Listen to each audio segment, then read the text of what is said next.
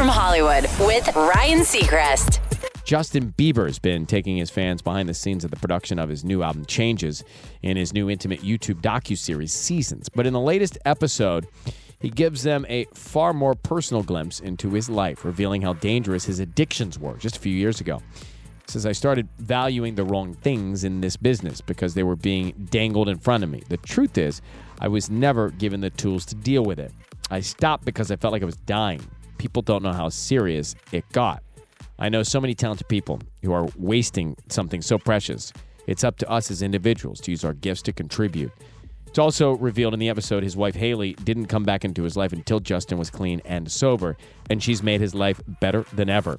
Changes from Bieber coming out Valentine's Day. That's direct from Hollywood.